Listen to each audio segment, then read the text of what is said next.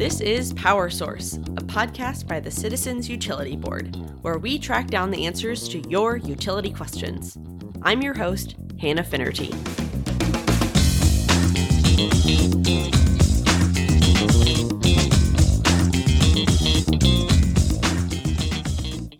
Illinois hit a grim milestone at the end of 2020.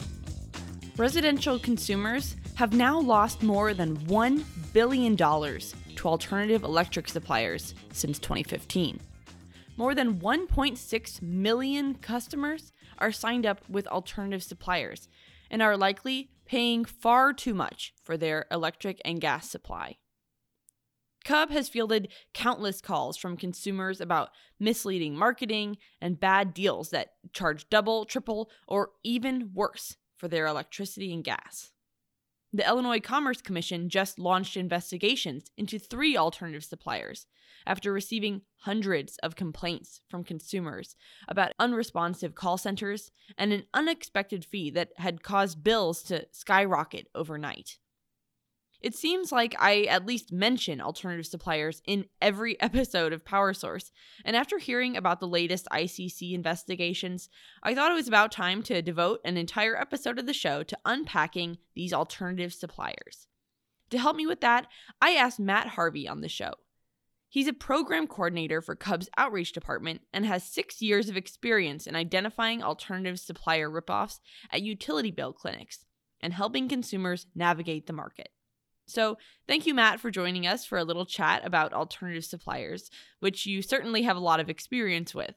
So, to kick things off for our listeners, can you just break down what are alternative suppliers and what role do they play in the natural gas and electricity markets? Sure, that's a great question, and totally makes sense that we we talk about that on the podcast quite often. It's just it's a very real part of our jobs, and it's it's something that we we deal with pretty frequently. So um, traditionally, the utility charges you for the power you use as well as the cost of delivering it to you.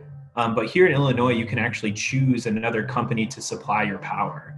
Um, so your utility bill is generally broken down into three different components. You've got the supply, you've got the delivery, and you've got the taxes and fees. The delivery and the taxes and fees are what you pay into to basically help maintain the infrastructure, right? Um, you know, paying for getting the electricity or gas from point A to point B, point A being generation, B being your home. Um, but the supply is the part of the bill where you pay for the energy that you're actually using. Um, and again, here in Illinois, you can choose an alternative supplier and they'll take over that portion of your bill and procure that energy on your behalf. Um, and if you choose another supplier, again, you'll still get a bill from your utility, whether that's ComEd, Ameren, Peoples Gas, Nicor. Um, but because the, the utility delivers the power to you, you can still, like, for example, call the utility in case of a power outage. Um, but a different company and its price will be listed on the supply section of your bill, which um, you know generally can be found on the back of your your ComEd bill or the front of your Ameren bill. We find that most of the time, I would say like nine out of ten times, the utilities supply price is often the lowest price. It's actually illegal for the utilities to make a profit off of what it charges you for supply, meaning like the, the investor owned utilities here in Illinois um, but alternative suppliers, on the other hand, can charge you whatever they want because the market is deregulated. Yeah, I hear a lot of those stories about ripoffs from the outreach and consumer advocacy departments at Cub. And I've written about some of these truly, truly horrendous supplier deals. So then, are all alternative suppliers trying to rip you off? Are they all bad deals? Not all supplier contracts are ripoffs However, we find that a majority of the time, folks end up losing money over the lengths of their contracts. In the current market, it's likely that the regulated utility is your best bet. Um, if you're considering switching over to another supplier, it's really important that you ask some good questions and read the fine print before signing up. Um, I spend a lot of time, like I mentioned, out in the field at these utility bill clinics, talking to you know folks in real time, kind of looking at the supplier contracts, figuring out how they got signed up and how we can get them off those contracts um, and a big one is that, you know, pre COVID, these folks were coming door to door trying to get you to sign up. They would say that they're from like the, the electric company or the gas company in general and that they can lower your bill. Um, so we definitely recommend that you don't give out your electricity or gas bill account number unless you're sure that you want to sign up for that offer. Um, a dishonest sales representative can use your account number to sign you up without your permission. So be extra careful when it comes to kind of like showing folks your bill, um, especially if it's somebody who's claiming they're from just like, again, like the electric company or the gas company. Um, it's also important to find out what the company is charging and how that compares with the utilities price. Is it a fixed rate, meaning, you know, is it just one rate for six months or 12 months, or is it a variable rate that changes monthly? Um, it's also important to ask if the rate is an introductory rate and how long that will last and what the new rate will be. Um, your low price, if you do sign up for an introductory rate, will most likely disappear after a few months, causing your bill to jump up. Um, and I think this is a really common trap that folks fall into is that, you know, these companies will say, hey, we can save you 15% on your electricity bill if you sign this contract. But if you read the fine print, that 15% savings generally just lasts for a few months. And every contract's different, I should say. That's why it's just very important to pay attention to the fine print. We get a lot of questions on social media about flyers and advertisements for green supplier deals. What are green alternative supplier deals, and are they a legitimate option for people who want to do their part and help out the planet? Sure, that's a great question. We actually get asked that a lot out in the field because I think nowadays Illinoisans are very interested in clean energy and they're very interested in reducing their carbon footprint. Um, and I think right now, fortunately, we have a menu of options where people can, um, you know, sign up for various ways to reduce their their carbon footprint, whether it's through like efficiency or signing up for a community solar contract. Um, but there are these alternative supplier quote unquote green plans or RECs that they're selling. Um, so when you sign up for an alternative supplier's green plan, the company you choose basically will take the money that you're giving them to buy these things called renewable energy certificates or RECs, um, which is basically measuring the, the positive environmental quality or benefits of that renewable energy that they're procuring on your behalf. Um, so to dive in further, for one megawatt hour, a thousand kilowatt hours of electricity produced by a renewable energy generator, like you know, a wind turbine or a solar panel, one REC is created. So in short, someone who purchases and claims a REC is ensuring that even if the power that you consume isn't coming from that renewable resource, renewable energy is being added somewhere on the electricity grid. Um, once a REC is bought, it is retired to prevent someone else from buying it. Um, so signing up for one of these plans and this is important to note, doesn't mean that the electricity supplier is sending you solar energy or wind energy directly to your home. Um, instead, the supplier is buying RECs on your behalf to offset up to 100% of the energy that you're using. Um, and we find that consumers almost always pay a premium for these plans. Uh, and the quality of these RECs actually vary. So we definitely recommend that folks shop carefully. It's possible that the higher price a customer is paying for these RECs is partially due to the additional cost of purchasing the RECs, while the rest is actually a markup designed to increase the supplier's profit margin. Um, and if you are interested in signing up for a green plan, we just recommend that you verify the quality of the REC again. Not all RECs are created equal. Um, ideally, the renewable energy would be coming somewhere, um, you know, from your local community, somewhere in Illinois, for example, fostering new renewable energy development and not necessarily coming from like an old wind farm in Texas, right? We we think that you should find out, you know, where the supplier is getting their RECs from, how old they are, and whether or not they're green E certified. And that's green hyphen E, which is a consumer protection program from the Californian um, nonprofit Center for Resource Solutions. It's basically designed to help people navigate, you know, what RECs are reputable and coming from verified sources. Um, you can also buy the RECs independently, so you don't necessarily have to go to an alternative supplier to procure these RECs, um, we recommend that folks visit green-e.org and be sure to read the fine print before you're signing anything. It's important also to note that people pay a premium for these green plans. So you should most likely expect a bigger bill if you go with one of these offers. But there are definitely other options if you want to do your part for the planet and go green. So, Matt, could you just run through some of those options for us?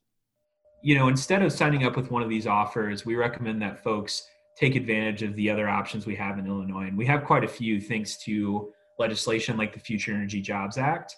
So we have energy efficiency programs that you can take advantage of, things like hourly pricing, where you can pay the real time electricity and try to shift your usage outside of times where we rely on fossil fuels to generate that energy. Um, we also have peak time savings, which is a simplified version of that program. Um, and you can also take advantage of, you know, actual solar power here in Illinois. So there's community solar, um, which is a solar program created by the Future Energy Jobs Act that lets you buy a portion or subscribe to a portion of a solar installation somewhere on our grid. Um, the idea is that you know you would offset part or all of the energy that you use that month with that particular solar installation. Um, and of course, you could also put solar panels on your rooftop. It's a really good time to go solar now in Illinois. Um, there's a federal tax incentive that exists that can reduce the cost quite a bit. We're a state that's one to one net metered, which means that you know whatever you're putting off onto the grid, you're getting a credit back, which is really useful with your solar installation to basically um, you know help you have a, a, pool of credits that you can dip into when it's winter and not as sunny out, right? Um, and then there are also some state incentives that um, are currently dried up, but with the Clean Energy Jobs Act, which is a bill we're working on getting passed this spring, um, we're going to re up that funding, making sure that people have access to the state incentives that also offset a pretty good chunk of that solar installation cost. It sounds like there are plenty of options to help out the environment without paying a ton of money on a green alternative supplier plan. And we've actually done podcast episodes on some of those programs that you mentioned as well, like going solar, community solar, uh, demand response programs like hourly pricing. And I will link those episodes in the show notes for folks. You mentioned earlier that alternative suppliers sometimes sign you up for their service without your consent, and you may not even know it. So, how can consumers check on their bill to see if they are signed up with an alternative supplier? And if they are, how can they cancel their service with the alternative supplier and switch back to the utility? Every utility bill is different in the sense that you know where the the supplier will be on the bill um, changes based on what bill it is. But generally speaking, you can find it on the supply section of your bill. There, you'll find the name of the supplier, their telephone number, and their website. Um, if you do find that you have an alternative supplier, I want to you know strongly suggest that you look at what they're charging you per kilowatt hour or per therm and compare that to what you know your your current utility is offering at the time making sure that it is the right choice to switch out and that you are being overcharged. But if you do find that you are being overcharged um, call that telephone number there. Um, let the supplier know that you want to cancel and you would like to go back with your default utility you know per all things calling a customer rep they're always going to try to you know play the game with you and be like oh you know you know, Mr. Smith, Miss Smith, please stay with us. We'll, you know, you're paying 10 cents per kilowatt hour now, we know, but we'll give you something better. We'll give you eight cents per kilowatt hour, which, you know, of course is higher than the the regulated utilities rate. However, you know, still a bit lower than what they were charging you, but it's still a bad deal. So we just suggest that you, you know, kind of put your foot down, let them know you would like to cancel. Um, and then from there, they should process that cancellation. You don't need to contact um, your utility company, it should be automatically processed. Most of the time, they'll give you a cancellation number so you can follow up and see where it's at. Um, it does take a billing cycle or two to go back to the default utility. And the utility will also send you a letter in the mail saying, you know, hey, you've you've made this change. You're going back to ComEd. You're going back to Ameren, whatever it might be. Are there any other reasons you might see an alternative supplier on your bill if you didn't sign up for a plan yourself? so there are a few different ways you can be signed up for an alternative supplier contract. Um, you know, oftentimes it's that you spoke with somebody over the phone or they came to your door. Maybe you saw them at the movie theater, right? Sometimes they set up booths at the movie theater or the grocery store. Um, but in some cases, uh, you can be signed up through your municipality. So there's a thing called municipal aggregation, um, which allows the municipality you belong to to negotiate a contract with one of these suppliers which then opts all of the citizens then to that contract. And it sounds a little crazy, but it's actually in most most of the cases, the the residents of that municipality who opt into those MuniAg programs end up saving money because they think there's a bit more oversight built into those programs. Um, it is an opt-out program, not opt-in, meaning that when the municipality decides to contract with one of these suppliers, all of the residents are put into that contract but you do have the option to leave at any time. Um, it's you know usually a good deal for the residents, but it depends on when they you know sign that contract, right? In some cases, they could have um, negotiated a contract with the alternative supplier when um, the utility price was you know a bit high, and then all of a sudden you know next year the the regulated utility rate drops and then it might not be as good of a deal. So you know per this whole conversation about suppliers we just recommend that you keep an eye on it that you look who your supplier is what they're charging you um, and then making a decision based on what the price to compare is at the time with your regulated utility